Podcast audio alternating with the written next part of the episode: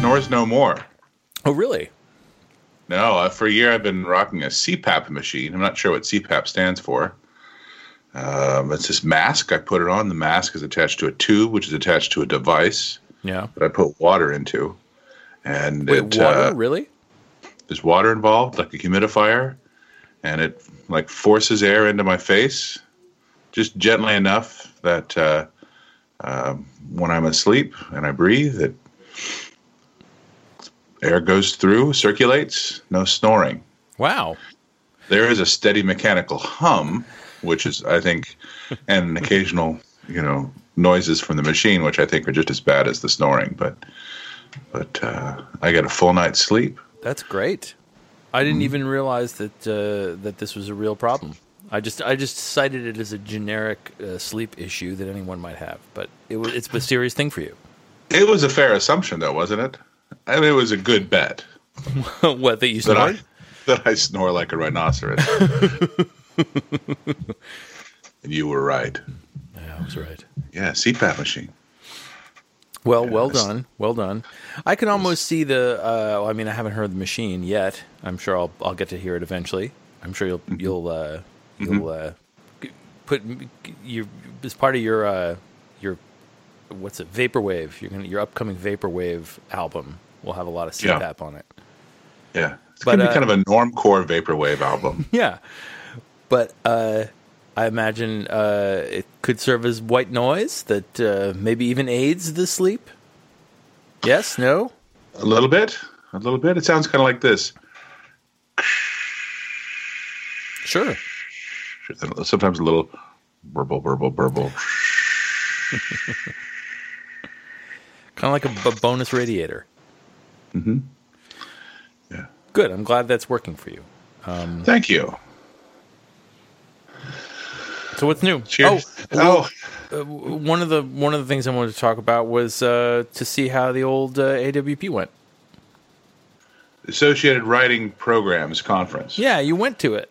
I attended last week, Yeah. Tampa, Florida. Yeah, yeah. Oh, wait, are you, were- so wait, I can literally see. I heard a printer, and I could see papers literally just appearing over your left shoulder. That's how I write, John. Are you You really just- got it. It's very efficient. You're thinking poems at the printer right now. Yeah, they just just come out of the printer every ten or fifteen minutes. Had a little chip, had a little chip implanted. Um, just it's, the poetry comes from the subconscious anyway, so I had the chip put in my subconscious. sure. It's connected to the printer and just spits something out every 10, 15 minutes. It's golden.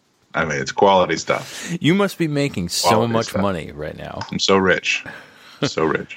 Anyway, you went to Tampa, Tampa, Florida. Went to Tampa, Florida. You were missed. Thank you. Um, Uh, you were discussed. oh, oh, really? Um, there was a lot of "Where's John?" Uh, if you're Ed, then where's John? Uh, there's you and Alice. John must be nearby, right? Well, he's not. He's not. Chose not to attend. Then I had to remind them that that you had actually only recently even considered the possibility of ever attending an AWP. True. But it's been it's been four four or five years I've been going regularly. I think I'm kind of a regular now. I mean this I think this this year was an aberration. I'll probably keep going. And of course Okay. next year is Portland. I Next should ask you you know, now that we're gonna we're almost a year out, uh, you can tell me what the right place to stay is. Um, my house, I suppose. Well, uh, that's uh certainly a possibility, but I've got a there little, are got a little hotels. The, travel the, the money. city is the city is so thoroughly Airbnb'd. yeah, and the conference is on the, the east side, the more residential side of the city, Mm-hmm. that I think that's probably the thing to do. I don't even know if there is. There may technically be a conference hotel, but we don't have. Portland doesn't really have a hotel like that. you know, interesting. so, All right. um, so uh, I don't I. I, I would want to know what Portland's equivalent. I, I uh, not to turn down your offer to stay at your place, which I enjoy doing, but I will actually I will actually have some institutional funding for this, so might very well make a uh, make a little vacation, little fancy. well, if the if the if the legacy of Aloysius J. Cornell wants to pay for a few nights at the Benson or the Heathman or the Ace okay. or or the Deluxe, Uh-huh. um, or or even nay, may I dare say, the Jupiter, um, Oh. then I, I think I think that uh, you should allow you should allow that to happen. Okay.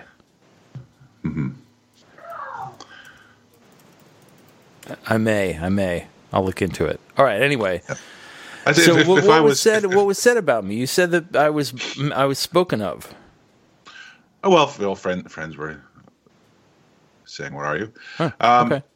Uh, but then I, uh, an unusual number of people who I did not know and seemed to have no direct connection to through either you or, or me um, mentioned that they listened to or had listened to um, this podcasted conversation that we have occasionally. Oh, that's good news. That we have occasionally, and they had listened to it occasionally. yeah, yeah. Double occasion. People you'd never met before told you this. Never met them. That's great. Never met them. It's interesting. Yeah, Th- that happened to me on the book tour too. Some of the people uh, who showed up were strangers who had heard the podcast, so I Yeah. am grateful to them. I'm. That's interesting. Yeah. Okay, I don't know how so so very slowly, you uh, there's a lot going on. There's a lot going on in your Skype window. The not on, not only do not only do poems mysteriously appear over your Yeah. shoulder, but a a, a crusty uh, occlusion is has been encroaching from the upper left hand corner of the screen. what is it? Yeah, that's my electrical tape veil over the uh, over the uh, computer camera. Oh, you're one of those. Uh huh. Yeah. Yeah. Why? my- Why ever would you have reason to be paranoid about about internet surveillance? I ran out of tinfoil to put around my head, and so I thought that the least I could do is put some um, uh, some electrical tape over my webcam. Seems That's- like a good idea. That's don't know. wise.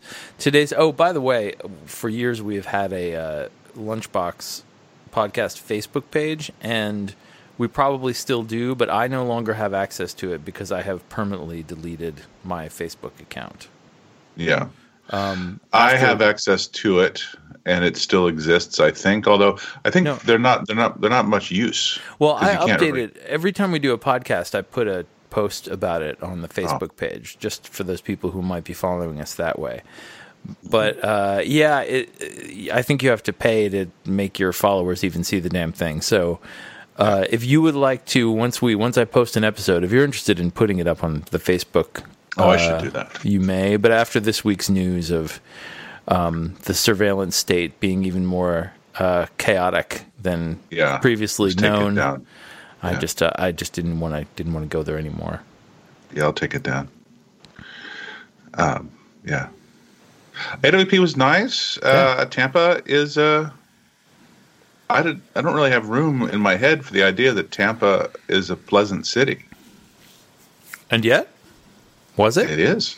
I think Tampa's nice. I have spent a little time in Tampa. I honestly was a little bewildered by people shitting on Tampa uh, previously to the you know, before the conference, but then Yeah. when the uh, as the social media photos began to, there were a lot of swimsuited writers on beaches in these pictures. Uh, made No, me, I was. I, I didn't see that. made me a bit envious. I have to say. Yeah. Yeah. Uh, I don't have any plans on living in Tampa, but I certainly would not begrudge anyone living there. Okay. Uh, it felt like uh, it felt like San Diego Uh-huh. in in good ways. I mean, like a uh, like a, a healthy and pleasant place to to live a quiet life. Is that another canto? Another another another canto uh, being extruded back there? Sorry. That no, that was my CPAP machine. My CPAP machine is also my printer. Oh, okay. Yeah, it's all I integrated them into one. Yeah, yeah. Uh, more seamless transition between the subconscious and the printing states. And it's really great. It just, I mean, just you know, I don't snore anymore. I don't have to consciously work on poems.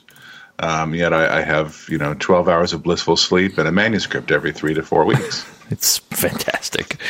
Uh, anyway, back to Tampa. I I'm interested in knowing whether you found any compelling dining options. one of the reasons why I had a pleasant time in Tampa is that I barely left the um, the, the convention area. Mm-hmm. I had none of the the struggles that one often has navigating a city. I, I, I largely didn't have, except for the last day on Sunday, and I will I will find out the actual name of this place. Okay. Um, uh, went to um, Wat uh, Mongkol Ratanaram Thai Temple. Which I will I'm trying Try. to spell it just just just from what I what I gave you. Wat Wat Mongkol Ratanaram Thai Temple. I think. Oh, okay. Well, oh, there it is. No. There we go. I got it for you. There's the English one. Okay.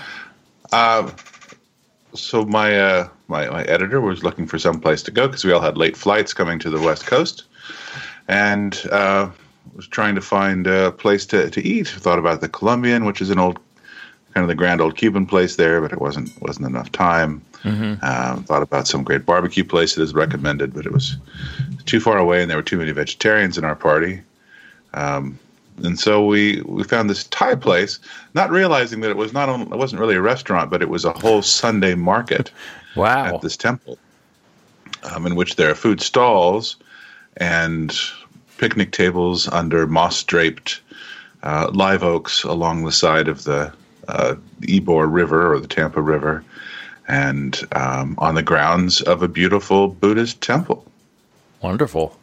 Yeah, there's the, uh, the it, it, this uh, website doesn't foreground the food; it foregrounds Buddhism and yeah, the weather in Thailand. There's a little uh, w- there's a little web widget telling you what the weather is in uh, in Thailand. It's 82 yeah. degrees Fahrenheit in Thailand, by the way. Yeah, yeah. So, in addition to you know being a place for worship, devotion, thoughtfulness, and Buddhist discipline and meditation, mm-hmm, they have mm-hmm. a Sunday market every Sunday. Yeah. Um, um, and uh, there was kind of standard Thai food, but you know, very good. You know, noodle soups and fried bananas, uh, yeah. Thai tea, Thai iced coffee, um, you know, some desserts, um, gai tao. It was nice. The food was very good, but just being able to sit at, at the after the end of a nice but you know sterile conference environment to just be at some some you know painted picnic tables um, outside with a bunch of uh, nice people, kids running around. Um, good company. Yeah. Uh, orchids, you know, growing from the trees, you know, strange things of Thai Buddhism that I don't understand but are gorgeous, like a lot of dragons and Sweet. Uh, uh, very uh, uh, um, unexpected, an unexpected boon. That sounds lovely. And uh, yeah. your uh, the the memorial event for Derick went well, I trust. Yeah. Yeah. yeah, it was a death day. So I started out. There was a. I was on two panels. There was a panel in the morning about Apollinaire, who's been dead for hundred years, mm-hmm. um, and who I don't have any emotional connection with, except for, well, I guess I no personal connection with. Yeah. As I feel emotionally moved by by him, um, and then uh, you know a break for lunch, and then um, de- another death panel. Sarah Palin, Palin, said there would be death panels. There were death panels. uh, tribute to uh, Claire Kageyama and uh, Derick, to University of Houston PhD graduates from about the same time who passed away about the same age, about the same time. Yeah. Uh, uh, both with kids. I mean, it's very sad, you know. Um, but uh, a joyous celebration of memories. I did some impressions of Derick. he had a few laughs, uh, described his face, yeah. Um, and tried, you know, tried to make a to say that you know this sort of occasion is uh, there's a lot of wonderful people who die. Um, but what's you know particular about this is is an obligation to his uh, to those of us who loved him to also try to make some arguments for why he should be people should be interested in him. Sure. Right. Some uh, arguments for the merits of his work, uh, aside from how kind and generous he was. Um, so I tried to make some arguments for his work. Sure. Um, and you know, continued interest, legacy, and significance of them to people who who who might not have had the pleasure of knowing. I'd like to think that at the end of that road there is a uh, collected poems someday. Someday, yeah, someday.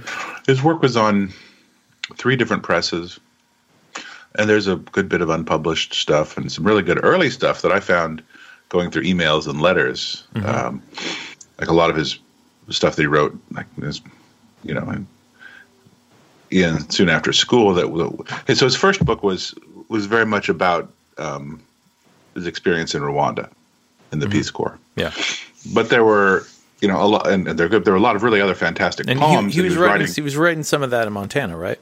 Some of it, yeah, because it, it just happened. Yeah. You know, um, you know, they they had left the Peace Corps early because of the genocide, um, and uh, uh, instead of going someplace else, they'd you know gone to grad school.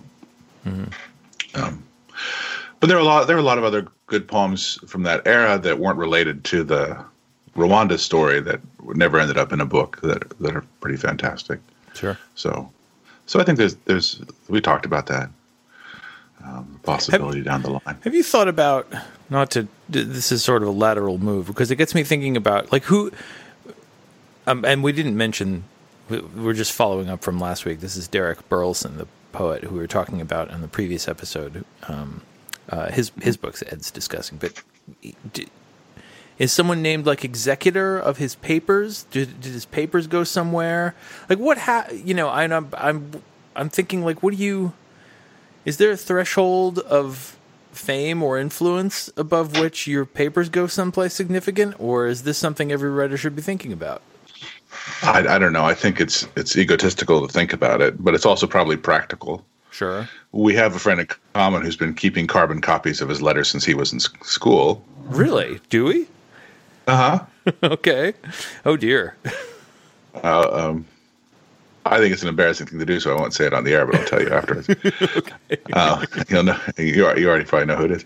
Um, uh, I suppose it's worth thinking about. Like we were talking about last time we talked with Alice and and uh, like like the Austin Library Initiative to you know collect oh, yeah. people's papers. Yeah. Um, and you know, there, there's some talk about how you know how you can archive di- things digitally since you know, all, all these emails and things will be lost.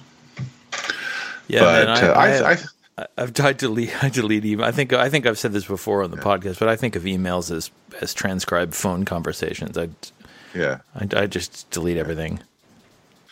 Um, I keep I keep some drafts when I think about it, um, but you know, houses burn. I, th- I think if if if your papers and things last and somebody's interested in them, it it's it's not because you had a plan. You know, it's some it's because of accident. Yeah. You know.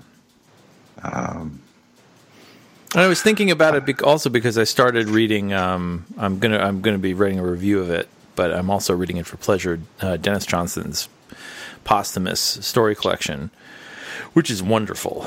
Um, but again, it got me thinking about about things like archives and what what of a writer we should consider canonical. There's those things that are published, of course, but then there's things that weren't published and shouldn't have been, and then there are those things that weren't published for reasons of I don't know idiosyncrasy or in Derick's case, I imagine in a lot of poets' case, good work that just doesn't fit with the th- with the emerging theme of a manuscript. Or you publish it in a magazine and and it just stays there, and that's fine. But you you know, no one ever sees that magazine again. Yeah. Yeah. Somebody's got to look some for people, it. Uh, I, I, think. Uh, I think if you don't have any, if you don't do anything else, then I suppose that responsibility just falls to your family, um, and then they can designate somebody if they care to. if they care to, if there's a need to. Yeah. I suppose it's just a kind of property. Yeah. It's like a garage or a car in some way. Well, I've probably told you about my friend Brian Hall's uh, nightmarish experience trying to get permission from the estate of Robert Frost to put uh, bits of poems into his novel about the life of Robert Frost, um, which is a great book. It's called Fall of Frost um, by Brian Hall. About eight years ago, ten years yeah, I, ago. th- I believe so. Um, and uh, they they strung him along for a really long time, uh, telling him that the, the the approval would come any minute now, and that he'll he should hand in the manuscript, and but there should be no there should be no problem. And then when the manuscript came in, they were like, no, you can't use any of it. So he uh, had to re rewrite the manuscript, the including the bits where Frost is literally writing poetry in his head um, without any poetry. I only read the Yeah. I only read the original version. The that was in, it was in galleys. It was in bound galleys. So the bound galleys They got have- that far along. yeah, yeah. They, I mean, it. I, I think the, I think there is a particular person who is enjoying wielding this power at the estate, Yeah. and um, and enjoyed sort of like, sort of like Trump firing Andrew McCabe 26 hours before his retirement. Uh, kind of enjoyed pulling the rug out from under anyone who might want to reprint bits of Frost's work. As Frost would have. That's keeping with the spirit of Frost as I understand him. I bet you're right. The man who would uh, start a fire in a trash can at somebody else's reading because the reading was going well. Did that actually As he happen? did. He did, yeah, I did that at the Bread Loaf Little Theater once. So I can't remember who was reading. Maybe it was Howard Nemerov or somebody uh, was reading, and it was going very well. And Frost just could not stand somebody, you know, kind of upstaging him. So he started a fire in a, uh, a wastebasket. Did was he trying to? Um, I boy, I just try. I just uh, googled Robert Frost fire trash can in hopes that there would be some uh, written account of this. And what did I get? Is a uh, an Porn. ad, no, just just trash cans. oh, okay. the, the internet just decided, you know what? The most important part of this is the thing that you can buy. So let's Yeah. show this person a whole lot of a whole lot of waste baskets. nice. Anyway, that's a great story. I love stories of pettiness. Oh, me too. too. Luckily, the world abounds in them. yes. The world abounds in them. Uh, but that was the main. Uh, that was the main food pleasure of of Tampa. Um, and then I was sharing a room with with uh, our friend Shauna Hannibal, who's her book's out, and she came and uh, we're both somewhat thrifty, and so we went went to the Publix and got a bunch of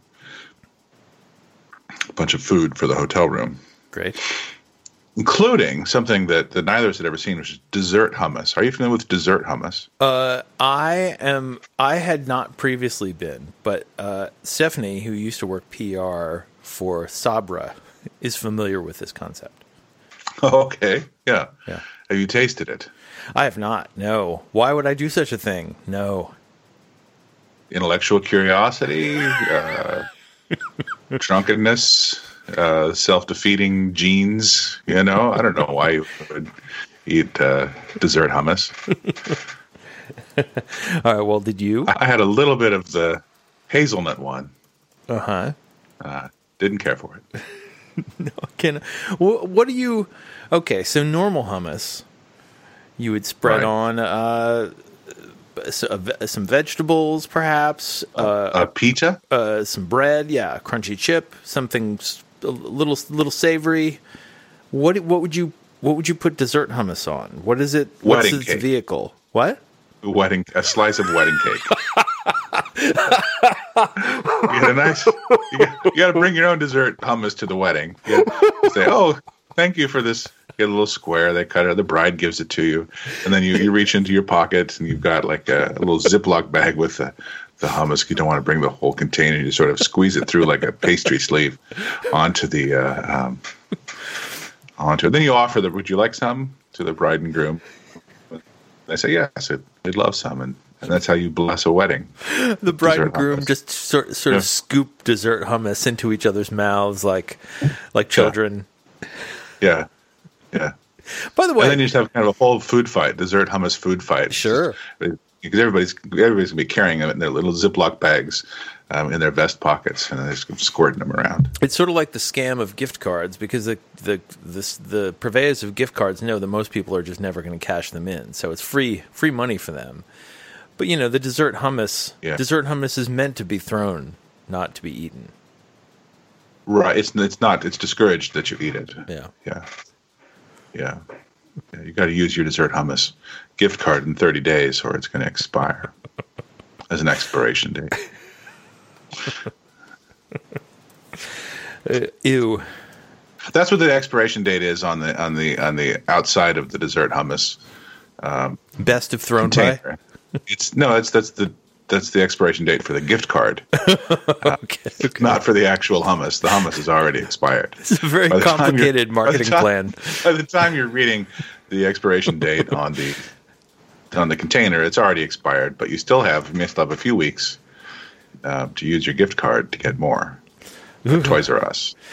So I, I inadvertently just cited a, a cultural phenomenon that I find repulsive that I'm going to uh, ask you about, which is um, the the tradition, quote unquote, tradition of a bride and groom at a wedding feeding messily feeding one another pieces of wedding cake, which seems to me to have uh, accidentally made its way from the tradition of giving a one year old a piece of its own birthday cake, and then the one year old being a being a baby scoops Yeah. it up with its hands and shoves it into its own face, and somehow that the the other the other ceremonial cake uh, phenomenon, which is the wedding cake, somehow that somehow the the the, the messy childishness of the first birthday has been imported into the wedding. So now brides and grooms smear smear cake on each other. I don't care to consider either of those a tradition. I recognize them as phenomena. Yeah. I don't want to dignify them. I don't. I don't approve of either of those. Not even the baby one? No. I think I don't think the baby thing Give the baby a sharp fork. I say.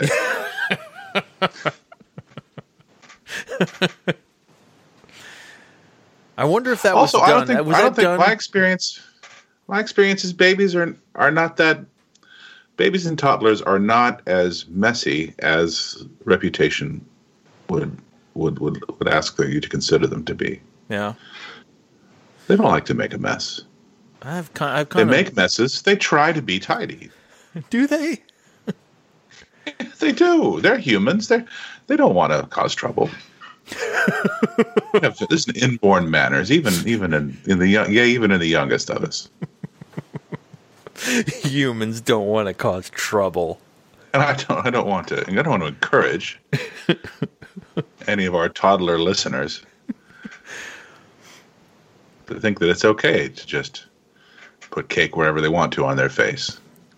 May I segue into uh, the using the subject of children eating into a thing I meant to mention last week, but our conversation was so fascinating that I, I forgot to.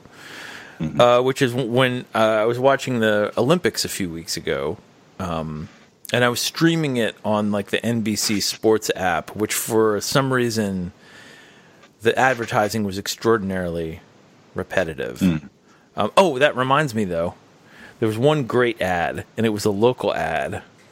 Um, Stephanie's laughing in the background because we've been saying this phrase to each other, the catchphrase from this ad to each other for weeks, which is uh, it's a local uh, ambulance chasing lawyer um, Yeah. named William Mat- Matar. Whoops. Okay. Um, William Matar. Here is his. Well, I found his website very quickly, and his um, his uh, slogan is "Hurt in a car, call William Matar." Except he would uh, he would perform this line you know, he's in his own ad, and like a lot of lawyers, is spectacularly it, uh, ill suited to be in a to be on television. Yeah. Um, from you coming from a family of lawyers, I'm sure would agree yeah. that, like, along with writers, they do not belong on television. And uh, Large, largely not. No. but when Very he, sedentary and rumpled. Rumpled doesn't work well on TV. Yeah. Yeah.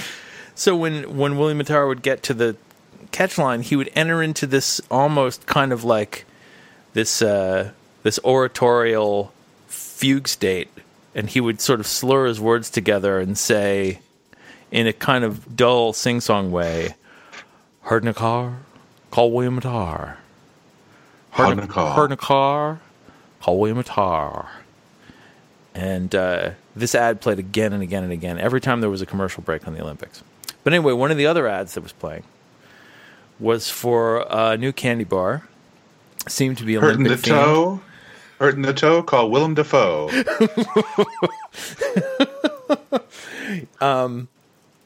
Actually, uh, just watched the Florida Project last night, so he's in my mind. But I'll get to that. Um, so anyway, the other one was for a new candy bar, Hershey's Gold, that I can only assume was generated as a Olympics tie-in because gold medalists were acting as spokespeople for it. And I saw this ad. It, it was a, it was a gold. It's gold in color. It's not a chocolate bar.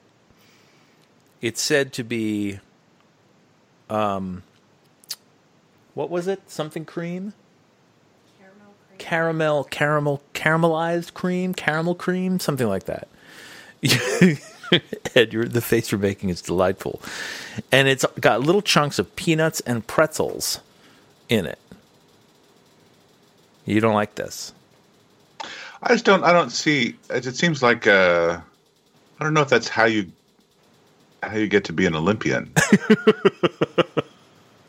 it's by stu- by by valorizing caramels and creams and pretzels and peanuts. Yeah. Uh, well, There was some sort of energy bar. it does offer a, a little bit of energy, I suppose. It offers calories. Yeah. Yeah. Anyway, uh, kind of the momentum of energy. I- um, I I, uh, I ended up so what was the one. ad for it? Uh, the ad was uh, a guy I'd, I'd never recognized. I didn't recognize because I didn't. I haven't really followed Olympic athletes for a while.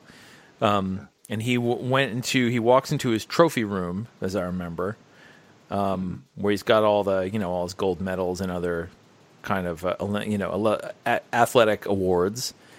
Um, and he's got a rack of these among the among the medals, among the gold medals, is this rack of Hershey's gold candy bars, and he and he eats one, something like that. Anyway, I actually I actually made a video of my kids and I trying the candy bar in the parking lot of a drugstore. So I'll, I'm going to put that on Twitter later. But I'd like to see that. Yeah. yeah, Um, I didn't to watch say- one I have to minute say- of the Olympics I have to say it was pretty good. I just want to put that out there. It as was- a bar. As a bar, Was it like a white chocolate bar? White chocolate-ish? It had Zagnuts? had a ri- zero? had a richer flavor than white chocolate. It was did, it didn't have that blandness, bland, sh- sh- sugary sandiness of white chocolate. Yeah.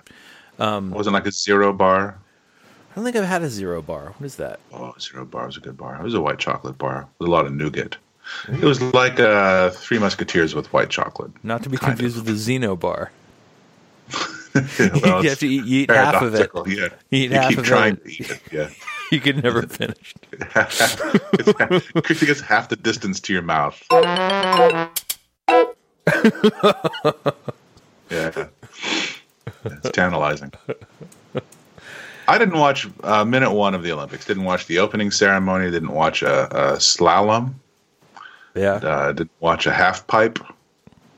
Uh, I had I paid no attention to it and Yeah. thought nothing of it. And I was I think uh, I think that's okay. It is You know okay. why? You know why? Because I don't love America, John. I'm not on Team America. Didn't care if our athletes won or lost. Couldn't care less right now. Yeah. Got some stupid fucking athletes for our, our stupid fucking country. Yeah. Well, I, I'm sympathetic to that. I, I watched it for the first time in decades and enjoyed it very much. But um, I like the Summer Olympics though. That's the Olympics. Really? See, The Olympics I remember best from my childhood is the Winter Olympics because uh, that year in my hometown we had a lot of snow, and Mm-hmm. I would watch various events, and then I would go out with my sled or toboggan or what have you, and pretend that I was I was competing in the Olympics, the Winter Olympics. So it, I think that I think that the year I was most interested in the Olympics happened to coincide with just situationally it became it it it, uh, it burned in a little better than the Summer Olympics. Yeah, that's fair. But you're going to watch the Summer Olympics, is what you're saying, or you're going to you're going to love America again by We'll see. We'll see. two years. We'll see how the see how the next few weeks go. Mm-hmm. Yeah, Let's see how the, I said. I said two months ago, two months till resignation or impeachment, and we're about a month in. And I, uh, um, I think I'm. I think I'm right. I really don't think there's only a couple of weeks left. my my fear though Trump is the congressional Republicans are just going to two one, and Senate Republicans are just going to stand down and and let authoritarianism creep creep over everybody. Well, they already have. Yeah. There's no. There's no. They're going to. They already have done so. So how how's how's how are we going to get to that? How are we going to get to he's gonna. He's gonna resign. He's gonna have to resign. no, he's not. Yeah, he'll resign. He can he can he can claim. I've said this from the beginning that, that he would eventually resign because he can claim victory and martyrdom in resignation. Hmm. You can come back from resignation. Nixon came back from resignation. Yeah. He come back from impeachment. Clinton was impeached. and impeachment's not a big deal, really. Two presidents have been impeached and have served their terms. Yeah. Resignation is what we need. well, if there's one thing I'm good at, So I didn't watch the. I haven't watched the. Uh, usually, I, I, even didn't even like fill out the brackets for the the um, the the basketball tournament that's going on. and it's a good thing, isn't it? Because your bracket would have been crushed, or would it? Yeah, it probably would have been crushed. I just don't uh, don't care about the sports activities. Someone on uh, Twitter, some wag, quipped that. Uh, um, uh, I'm trying to remember. You, what is it? University of Baltimore of University of Maryland, Maryland. Baltimore County. Baltimore County stood for that the that the abbreviation stood for University of my bracket collapsed. Oh, that's pretty good. It's pretty good. Yeah. Of course, everyone's bracket always collapses. Mm-hmm. Mm-hmm. No one gets it right, right? I guess so. All brackets collapse in the end, John. Yeah, you're right. I'm trying to think if there's anything else exciting that you missed at the Associated Writing Programs conference. Um, a lot of uh, I snuck a lot of uh, beer down into the uh, or when I wanted a beer, I, I I took one from my cooler instead of purchasing one from the hotel bar. Okay. Uh, but there wasn't a feeling of sneaking. No one seemed to care. Uh, All it right, was good. a relaxed atmosphere. Uh, so I saved a lot of money, mm-hmm. which is which is good. So that's what I care about at this point. That is good. Being thrifty at literary events. There's no uh, had uh, a nice time with the electric literature uh, table and good. people and the martini uh, martini lunch great. um, with that crew. I don't know if you saw the uh, the uh, um, Infowars attack on electric literature. No. Did tell me about this. What is this? Oh, one of these. It wasn't originally Infowars, but it was picked up by Infowars. Uh, was incensed that the NEA had was funding a woke journal. Oh God. and then used tried to use some uh, like headlines and articles to uh, uh, to try to upset people. Um, but I, I, I, you know, Oh, If- there it is. if- it says the headline. I'm not going to link to this or even click on Yeah. it, but yeah, report don't. taxpayers Yeah. fund anti-white journal. Right.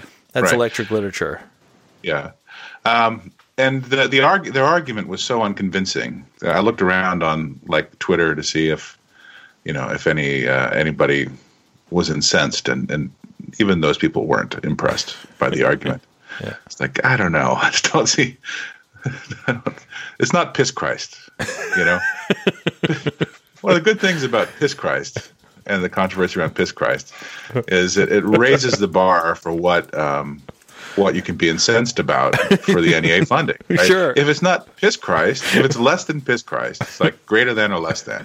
Yeah. Is this is this a bigger deal than piss Christ? Then they can get really angry about it. If So- it ain't piss Christ, you know, get out of my inbox. So if you've just made a gravy Mary and you want to get some funding from the government, you're in Yeah. you're in the clear. Mm-hmm. yeah.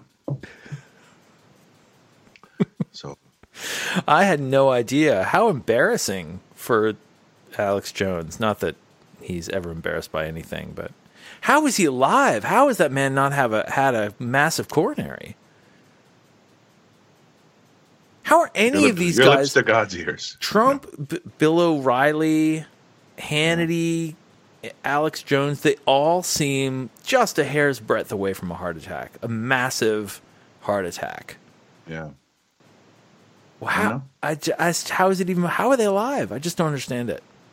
Uh, they're vegans. Of course, that's why. Their vegan diet. a lot of lentils. Yeah. Bill, Bill O'Reilly's about half lentils. you, at- you know which half too. You look at him, that's, there's some lentily ass jowls right there. His pupils are lentils. Yellow lentils. Oh, dear. There were uh, George Saunders gave a keynote Oh, talk. good. Good. Was it good? It was good. It was encouraging, I'm, I'm not surprised to hear that. bold, brilliant, funny. All of those, all the things that you would expect and more, delivered in, uh, uh, delivered well. Good, good. Um, been thinking about eggs as usual. The character from the Boxtrolls. No, no, no, uh, no. The uh, the early '90s uh, indie rock band uh, with a trombonist. No, Yeah. the I'm food. thinking about the. Oh, the egg, the eggs, the oofs, the oofs. Yeah, the, the oofs. Oh, by the way, one, here's here's here's perhaps sorry to interrupt. no, no. This is, speaking of speaking of uh, rock and roll, uh, probably uh, one of the key events of AWP was finally getting to meet Joey Sweeney. Oh, you never met him. I'd never met him. he was there with with Elizabeth. Oh, we of course. breakfast, and uh, uh, he's cool. Oh, great! I'm gonna. You know what? I'll link to um, Joey's his current um, his The new album just came out, I think. Yeah, I believe so. Uh, his current band um, is the Neon Grease. Uh, he's had a lot of bands. Um, let's see, Neon Grease, and they're terrific. They're um, they're more like '70s radio rock than um, than uh, Joey's previous stuff. Uh, but I highly recommend them. We uh, played a they uh, played at a reading I gave last year on the book tour. Um, well, that's that's great. That's great. I'm glad you know each other now, and I hope that that I hope you encounter one another again and again as the years go by. You certainly will encounter each other again when AWP is in Philadelphia, Oh, very good. which is in a few years. I am looking forward to that. Um, anyway, uh, last night we made uh, a m- bunch of things, but among them were some uh, sweet potatoes and broccoli that had been roasted on a pan in the oven. We had leftovers. This morning I undergirded them with some scrambled eggs and Oh, uh, yeah, put the put the leftover vegetables on top, and it got me thinking once again how things on top of scrambled eggs or things under fried eggs are inalienably excellent. You have an opinion about underdone eggs, overdone eggs. Yeah, I do. And it, and I, I I have it with the passion of the converted that the dry scrambled eggs are terrible, and those are the, those are the ones I grew up with. So when I was Yeah. you know when I was young, that was the only scrambled eggs I wanted were Yeah, were overcooked. yeah. But uh, I've said I, our, our friend Adam uh, Price, uh, writer musician Adam Price. Um, I think he got it from Mario Batali, but it was uh, t- low, medium low heat, twenty seconds on, twenty seconds off, just cycling 2020, 2020. I'll never stop stirring until, To until get, done to get scrambled eggs. to get scrambled eggs. And I've been using that method ever since Adam pointed it out to me. It's really, uh, it's really good. It's the way I like it. It's pretty it. good. Yeah. Yeah. See, I like a, I like a very hot pan for eggs. Oh, really?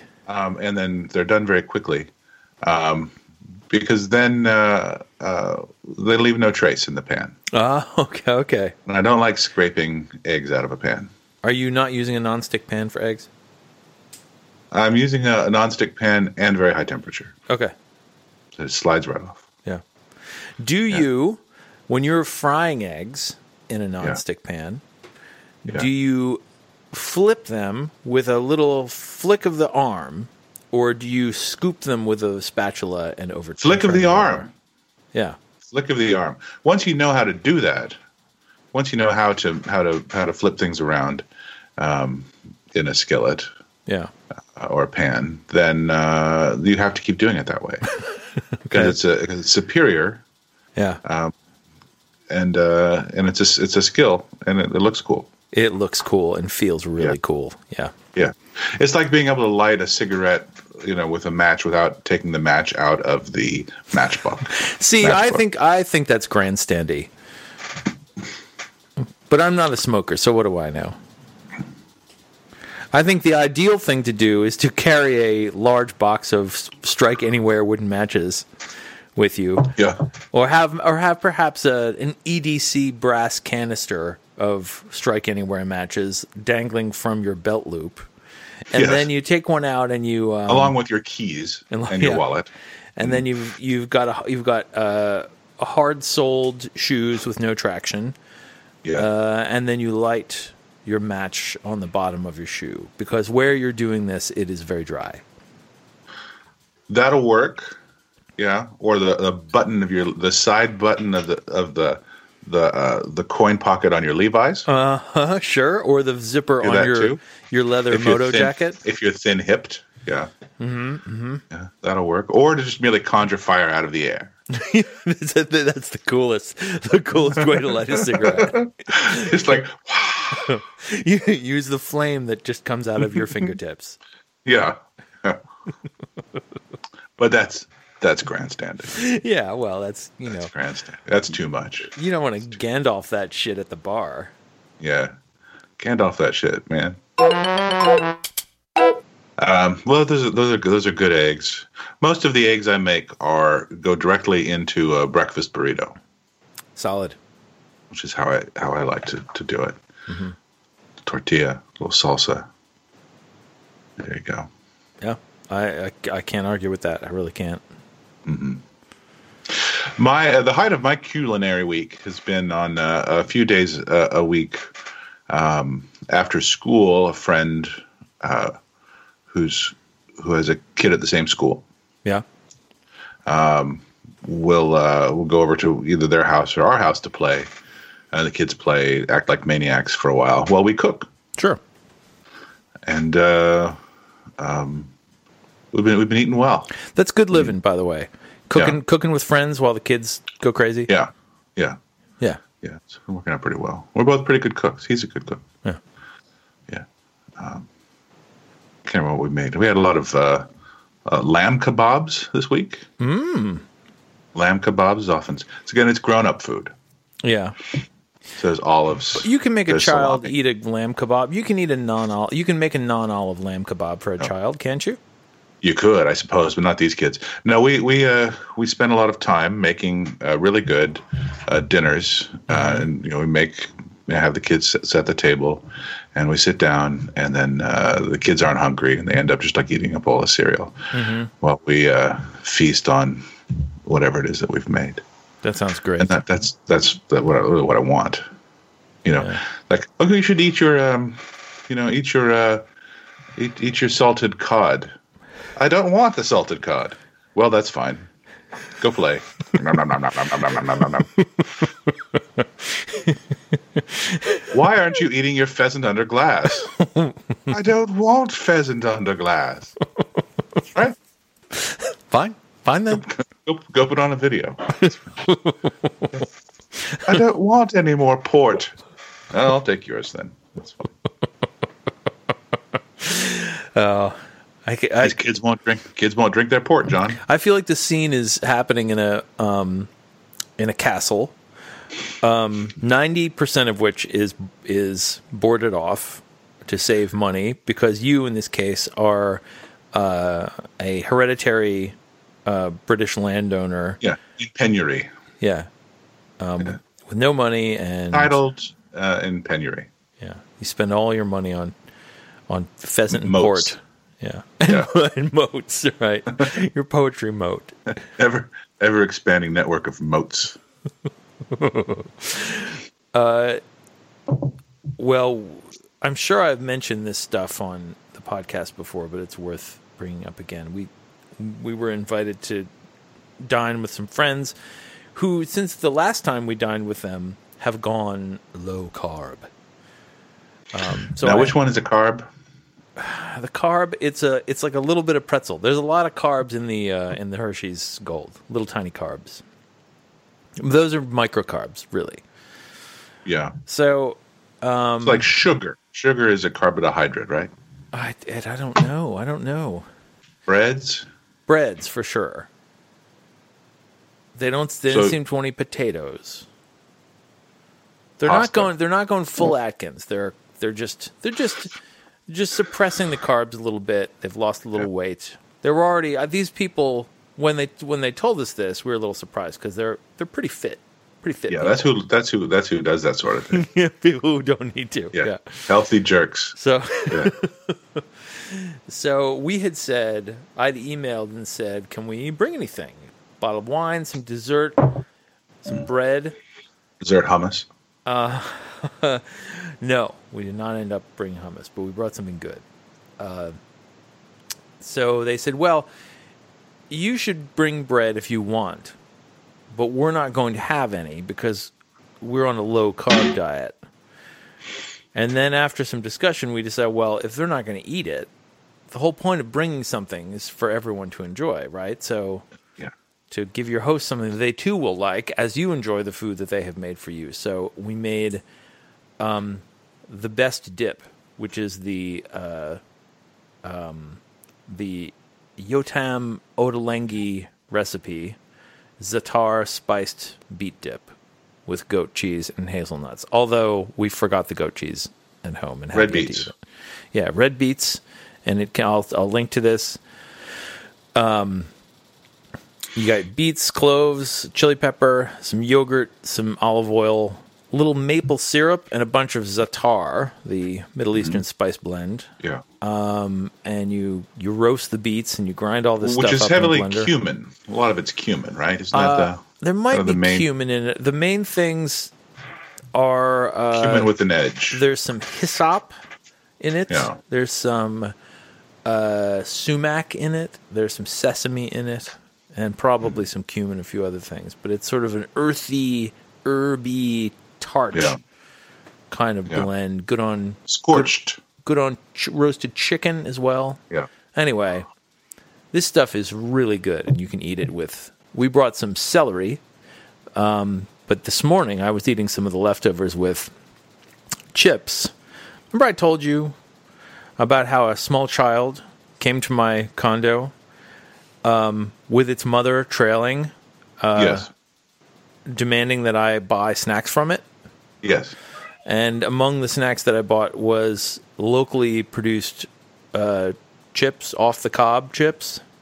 Yeah. They're called. They're very na- natural corn tasting, a little bit sweet. Frito-ish. Um, No, they have the consistency of tortilla chips, Okay. um, but uh, so they're not as they don't fight back as much as a Frito. Fritos are fighting back in 2018, man. Yeah. 2018. Um, Fritos fight back. But these chips have they have now spread throughout all the local grocery stores. They have a pretty elaborate website now. I guess they were on Shark Tank. uh, and I'm going to recommend them even more highly now. They're very delicious corn chips Off the cob. off the cob. Yeah, so they go well with the beet dip. They were on Shark Tank. It's that's what, I haven't seen this, but it's what it says on the website. You know, our friend Leslie was on Shark Tank. Which with friend? her Leslie? product. Uh, Leslie Pearson Yeah. from Seattle. Oh yes. Uh, the product called Good Hangups, and it's gone quite well. Really? Yeah, it's a way of hanging up like posters and, and things on the wall without damaging the wall, without damaging the thing. Um, it's uh, successful and and uh, it's been, I think, a great experience, and it's uh, a Shark Tank success. I'm looking at them now.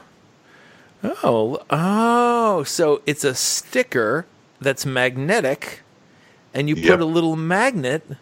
Yep, That's clever. good hangups. And then they come off the wall. Yeah, no big deal. This is brilliant. hmm Very, very good. Okay, I approve. Congratulations to her. Yeah. And their their son, who's seven or eight, uh, has just started a uh, um, a business. He's come up with a game called Tacos versus Burritos Yeah. uh, that they've been um, uh, pushing around. Went from prototype to uh, design. I think you might be able to find Tacos versus Burritos, All right, all right.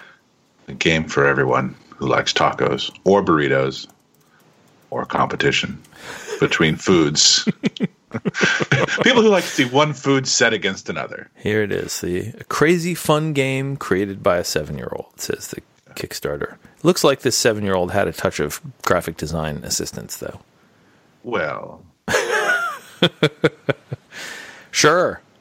Sure, this looks adorable. You've got uh, c- uh, cards, Crafty Crow, Trash Panda. Trash Panda. Trash Panda. Okay, great. What a what a uh, what a successful family. They uh, their their their brains don't stop working. Love to love to come up with ideas. Most of the idea, both uh, the mother and father and child. Um, the, uh, there's a lot of silly ideas. Most of the ideas are silly, um, unworkable, ridiculous. But every uh, every every every hundred thousandth idea they have actually has some practical application, and they have the intelligence of how to bring it to market. Yeah. I think they're disappointed when they have an actually uh, good marketable idea because because those aren't the best ones. You know, No. yeah. Then they have to do that. Like, oh, that actually could work. Okay, Uh, that's a year out of our life. Let's think of more funny names for things. We'll get back to that after I this could- appearance on Shark Tank. If I could monetize my band name list, I would be so happy. Well, you might not have tried. I guess I haven't. Yeah. I played a bunch of band gigs yesterday. Wh- What, multiple St. gigs in Patrick's Day. one day. We had two gigs in one day. wow. two McMenamins properties, one in the Wilsonville Old Church down in the suburbs. Played on the patio in a light rainstorm. Lovely. I think probably. Was it cold? Um, it was a little cold, was a little chilly. Um, there weren't a whole lot of people listening. There were a lot of people inside watching uh, who didn't want to come out, and some people came out. But uh, it's, the McMenamins is an excellent organization, and they recognize that some gigs are different than others, and so they actually have some latitude on what they'll pay, and so they actually made it worth our time. Probably Great. made more money than if everybody had come out and Written poetry. worked out about the same. They, they realized we weren't going to get tips, and so they, they gave us a little a little more. That's good. That's make up for good. And then we played at uh, downtown, the middle of a big uh, St. Patrick's Day Saturday night celebration. Mm-hmm. Played for three or four hours. Um, Al's Den in the Crystal Hotel to a big crowd. We worked up. Uh, had a few practices this week so we could have an Irish set Mm-hmm. because it seemed appropriate. Sure. So we learned a bunch of songs that we will probably never play again. These are the, Hill Williams. This is the Hill Williams Band. Mhm. Uh, we've got a new fiddler. Um, we're sounding pretty good. It, was fun. I enjoy playing music, and I would like to do it rather than anything else. because it's nice because it's this weird thing that it uh, um, when it's when it's work, like when you're actually getting paid for it, like you go Yeah. and and you uh, you go into like a bar and you like do all the setting up and you're you have a thing to do and you try to do it well and you're not you might have a beer but you're not there drinking Yeah. and then when it's over you you load out and you go home Yeah. and you feel like oh that was a that was a that was a nice day's work I am. Uh, I'm in a stage with the musicians I'm. I've been playing with. We need a fourth member, is, uh, which we're. I think we're going to try next week. Um, where we're not good enough to gig yet, and we're not practicing enough to get good enough fast enough, and so it's time to buckle down and actually get a set together. But I'm very resistant to that just out of some fundamental personal laziness. And once we're over that hump and we can play shows, I think I will enjoy playing shows. But I also discovered that one of my bandmates is uh, just from social media is disturbingly into uh, St. Patrick's Day. but what, what is into uh, Just like- really rocking the rocking the colors, the green beer, Instagramming some Irish words. I have to talk to him about this. the Irish words that he knows like the what they mean or I think he does. Yeah. Is it sort of I like back tattoos of authentic looking ideograms? I have a question for you. Yeah. Uh, green beer. Yeah, I assume it's that- food color. I assume it's just food coloring, but is there some origin story here other than like everything has to be green on St. Patrick's Day? Is it something less stupid than that? No, no, it's that. That's the stupidity. It's it's sports stupidity, right? Your school's color is orange. Everything has to be orange. Your Right. school's color is purple. Everything has to be. Everything fucking has to be purple. yeah, and then you have to say purple. you have to say You've got uh, a bollard in front of your building. It's got to be painted purple. You have an awning. That awning is purple now. Right. You got socks. Those socks are purple. Purple coffin. Purple formaldehyde. and you have to say you have to say I bleed. I bleed insert team color. Right. Yeah. One thing I one thing I'm vexed by about living in this part of the country is that I like the color orange very much, but there is nothing orange in central New York that is not Syracuse, Syracuse? basketball Syracusean. related. Mm-hmm. Yeah. So you have to make a choice. So anyway, there's no ancestral beer that's that's naturally green. No. you know the answer is no, John. I think I uh, well, Don't, I, don't ask me stupid questions. I mean, you know, no, I think I think. Uh, I mean the like Shamrock Shake, Shamrock like Shake is the naturally Shamrock green. Shake is naturally so green. Uh, like a wheatgrass beer, maybe. I guess. There's a wheatgrass craze. I think it's past. yeah, you're probably right. Um, no, I think uh, I think if your beer is green, um, there's a problem with your beer. On any other day. Uh-huh. Uh, this that said, I don't know if I've ever seen a green beer. I don't think I Even- have either. Even even at one of these things where I was playing yesterday, um, I don't think I saw anybody drinking a beer that was was anything other than a fine McMenamins uh, uh, Ruby or IPA or Stout. Yeah.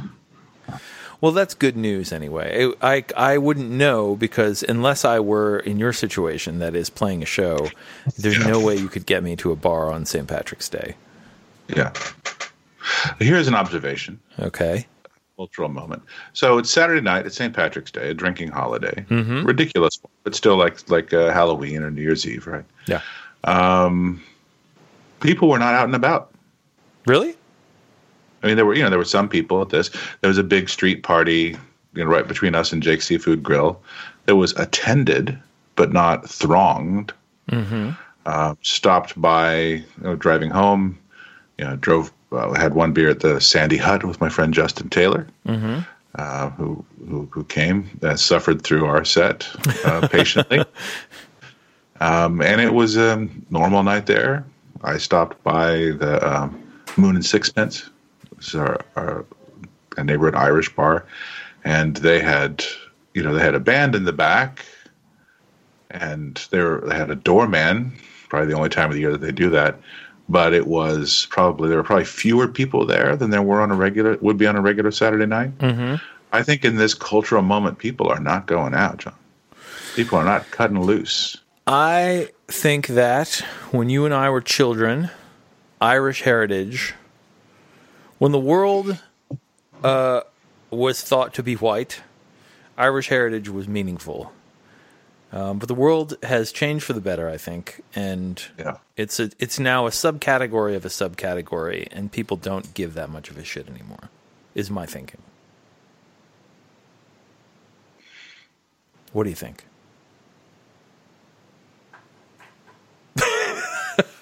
this is an unusually long silence for. Have I said something controversial?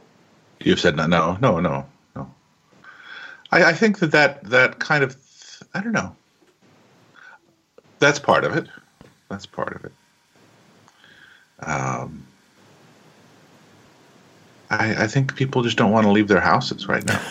Maybe not. I think, I think like uh, young, like the, the, the drinking crowd, people in their twenties, thirties, they're not going out. yeah. which which is people do what they want to do. That's fine, but it's a I I feel is a, a sign of of the um, tightening of society, the decrease in um, civic participation, of encountering strangers, of uh, associating with anyone. I think it's a sign of it. People aren't going out. Mm. Who don't want to celebrate? But don't people take to the streets for other things that are important? People are not taking to the streets. There, there, there's, there's aside from at this point, you know, there's the the big, you know, the occasional big um, demonstration. Mm-hmm. There's not a lot of little demonstrations. Even in Portland, there's not. Interesting. You know, be like a big school walkout or a big national march or this or that, but there's not in Portland like the uh, uh, "we're mad, we're going to go walk around." You know, So what are the, what's going to happen, Ed, when when he fires We're not- Mueller? What's going to happen? um, I don't know. Anything? No. No, I don't think I don't think he'll do anything. Um, I think it will. I don't, I don't know what's happening. I think uh, uh, one. I think he is alert to the possibility of the Twenty Fifth Amendment being enacted, which is why I think he's cleaning the cabinet. he totally is.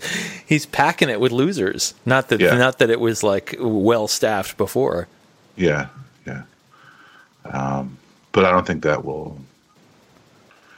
I, I think that's that's behind some of these changes. I don't think there's anything behind them except for, you know, madness, uh, uh, uh, madness and revenge.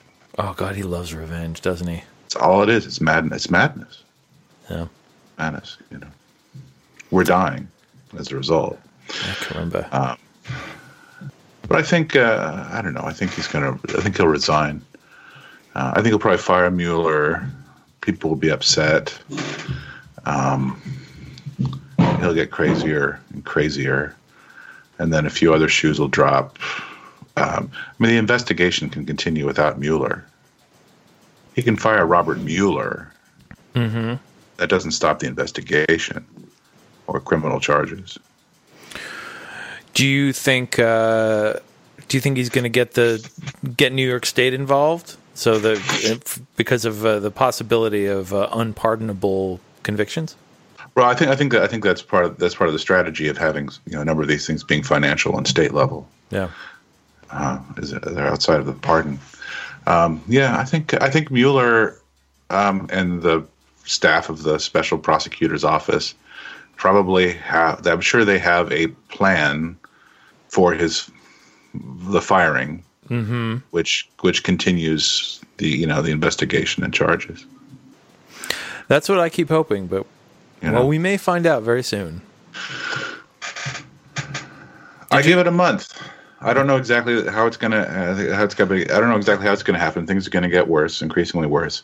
But I think that within the month he will resign voluntarily and claim victory. All right, I'm I I this the prediction has been noted. But I think I think after after he's gone, he is swiftly forgotten, and I think that that the other other crimes and um, badnesses of this period, um, like like torture under the Bush era, Sure. will be um, forgiven and forgotten, uh, so that uh, um, so the power structure can stay When in I place. when I was young, my I always just figured the truth will out. Mm-hmm. And then during the Bush era, I came around to thinking no, the truth will not out. yeah. And now I think the truth will out, but no one will care. No one will care. Nothing matters. That is my worry. That's my that is my old man position. Yeah. Well, on that note, did you like the Florida project? By the way, Haven't haven't seen it. Don't I- know what it is. I have mixed feelings. It's a movie. Hurt Your Toe called Willem Dafoe. Are you hungry for lunch? Well, then let's have lunch. Do you want some lunch? Then we'll give you some lunch. Do you have a hankering for lunch? Well, then come to lunch. Cause it's time for lunchbox with Ed and John. That's right, it's time for lunchbox with Ed and John.